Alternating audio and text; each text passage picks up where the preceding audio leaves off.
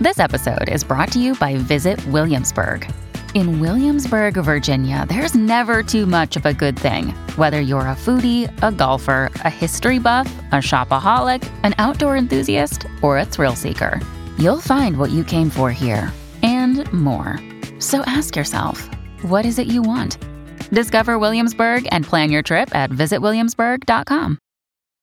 On today's Mentally Stronger Friday Fix, let's say your partner has a health issue, but they've refused to see a doctor about it. You've expressed your concern, but they've insisted their health issue isn't that bad. But you know they're in pain. At some point, you're likely to hear a wish or a dip. A wish is when you hear something like, I wish I could climb stairs without being in so much pain. Or a dip, which is a dip in motivation to do something that's hurting them, like, I think I should probably stop hobbling around and just see the doctor. When you hear a wish or a dip, it's an opportunity to help your partner create positive change. That doesn't mean fixing them, but it does mean supporting their efforts to do things differently. Welcome to Mentally Stronger. I'm Amy Morin, a psychotherapist, mental strength trainer, and an international best-selling author of six books on mental strength. You're listening to the Friday Fix Edition. Every Friday, I share a quick mental strength strategy that can fix the thoughts, feelings, and actions that can hold you back in life. And the fun part is, we record the show from a sailboat in the Florida Keys. My new book, 13 Things Mentally Strong Couples Don't Do, went on sale this week, and I couldn't be more excited that this book is finally on the shelves. One of the things I did in this book that I've never done before in any of my other books is that I surveyed over a thousand people to find out what they thought about mental strength and their relationships. And I found that three quarters of people who answered the survey said that they thought their relationship would, would improve if they were mentally stronger. And three quarters of people also said their relationship would likely improve if their partner were mentally stronger. So I was thrilled so many people recognized the link between mental strength and relationships. And while all of our relationships certainly affect our ability to be mentally strong, the people we're closest to certainly affect it the most. So, if you want tips on how to become mentally stronger as an individual so you can be the best partner that you can, or you want to build mental strength as a couple, pick up a copy of 13 Things Mentally Strong Couples Don't Do, and I'll share how to get rid of the unhealthy habits that can tear down your relationship. And today I'm going to talk about one of those things that mentally strong couples don't do, which is that they don't try to fix each other. This is tough not to do sometimes.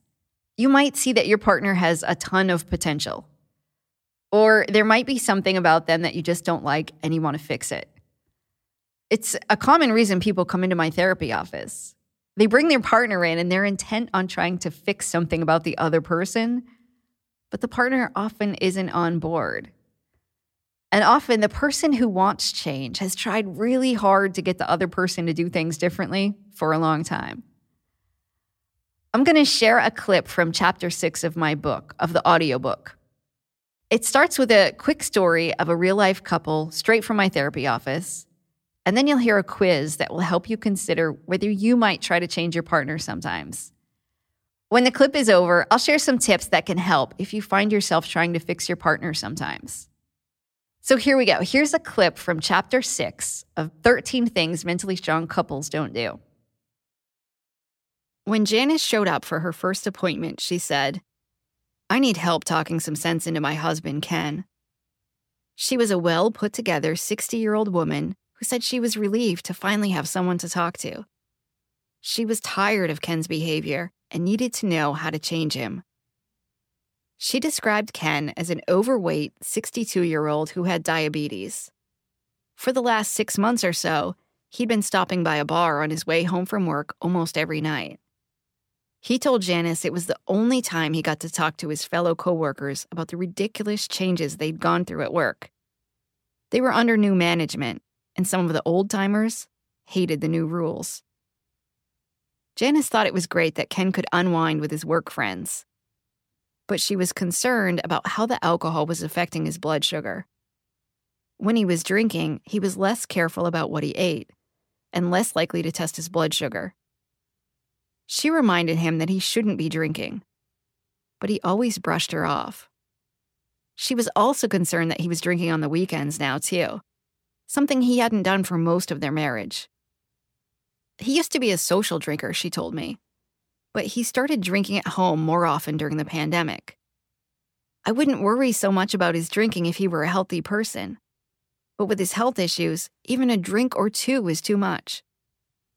When I asked Janice what steps she'd taken to try and address the issue so far, she said, I've told him to cut back, dumped his alcohol down the drain, told him how much his drinking hurts me, and told him to go to AA meetings. Nothing has worked.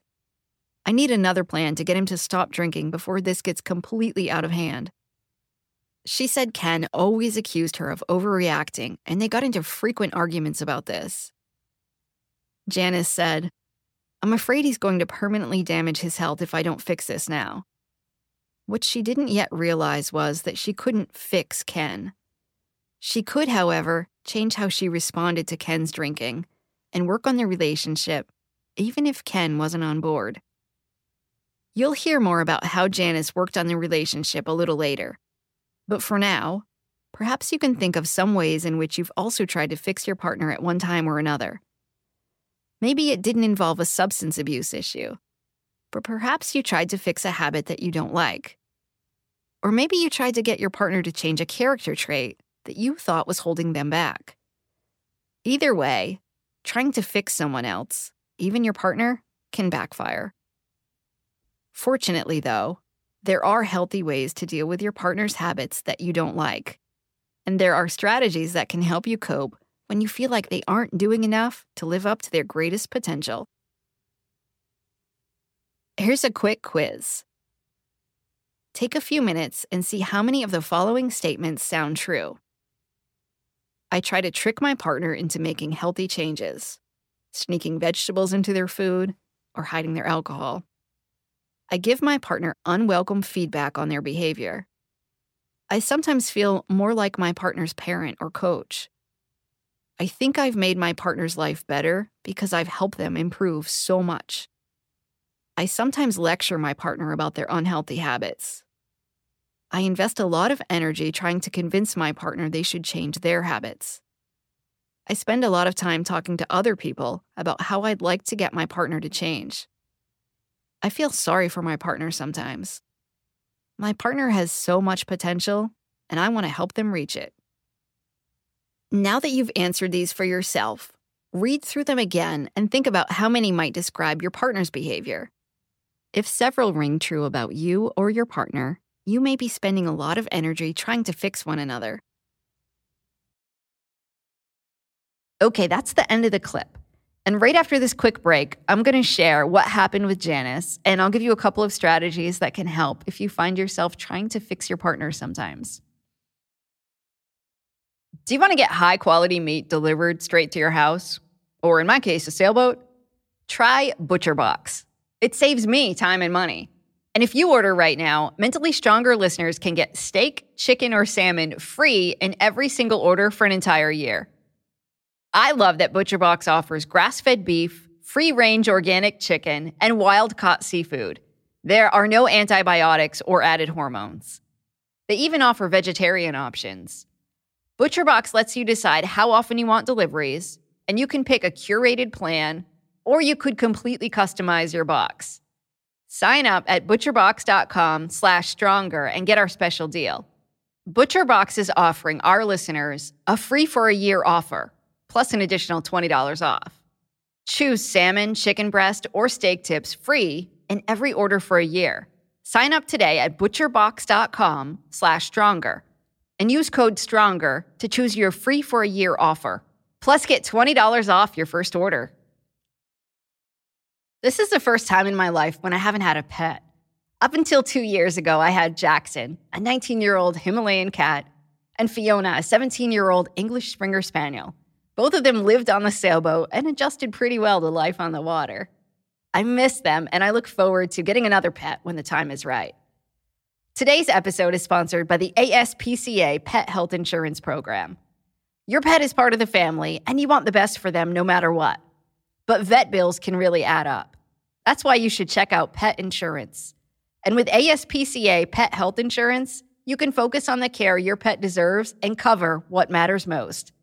The ASPCA Pet Health Insurance Program offers customizable accident and illness plans, making it easier for pet parents like you to help your pet get the care they may need.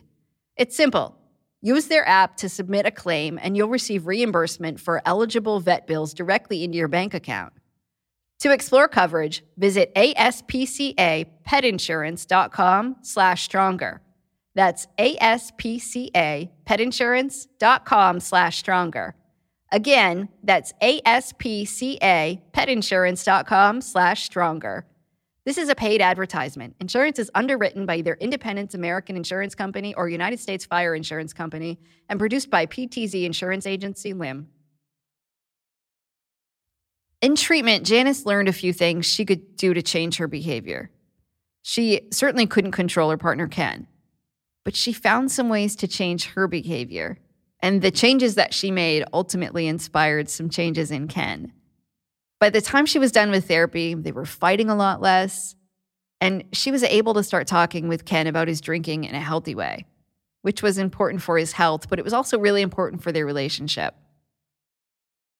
It's tough though when you watch your partner do things that aren't good for them. In fact, it feels like torture to see somebody you love doing things that might be sabotaging themselves or just watching somebody not live up to the potential that you think that they have. It feels painful but trying to fix them doesn't work.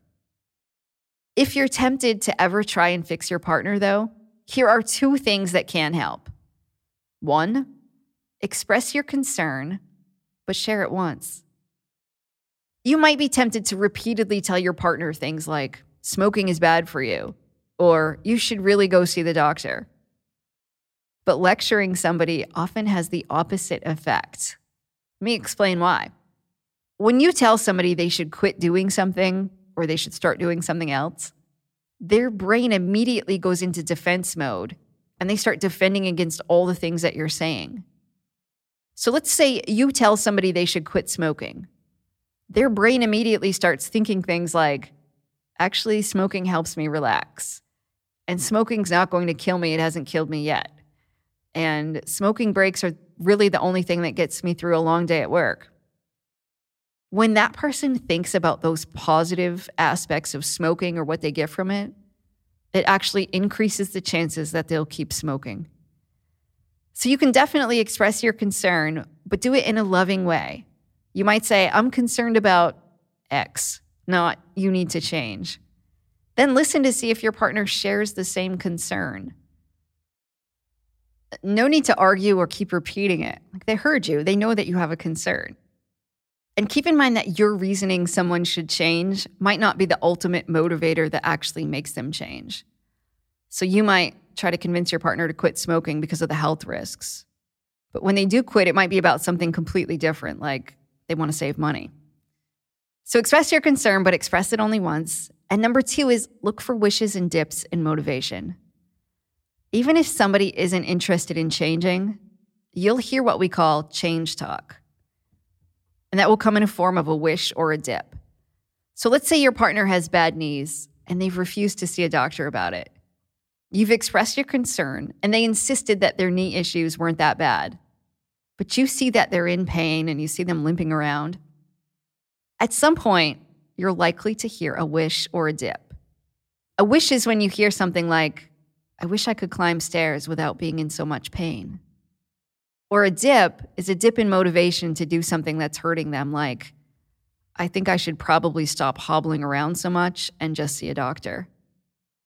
When you hear a wish or a dip, just repeat what they said to encourage them to talk more.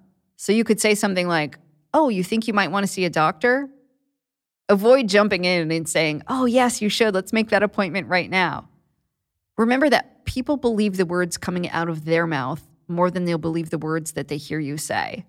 So you want them to say what they want to do. And by being a good listener and asking helpful questions, you can increase their motivation to change.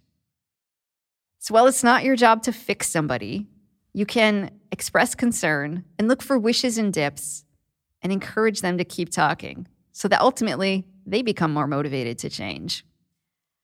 My book has lots more tips if you're tempted to fix your partner or if your partner's trying to fix you.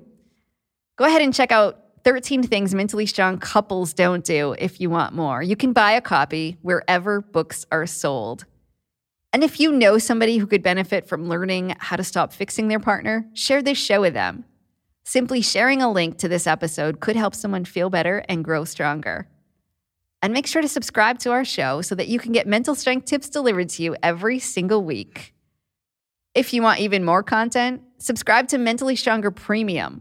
You'll get exclusive bonus episodes and access to the private Mentally Stronger community. So far, I've been answering questions on everything from affairs and depression, holiday family issues, to pornography addiction and relationship red flags. I'd love to answer your questions too. To subscribe, click on the link in the show notes. I have some special bonuses for my earliest subscribers. And as always, a big thank you to my show's producer, who happens to also be the audio engineer who recorded the 13 Things Mentally Strong Couples Don't Do audiobook, Nick Valentine.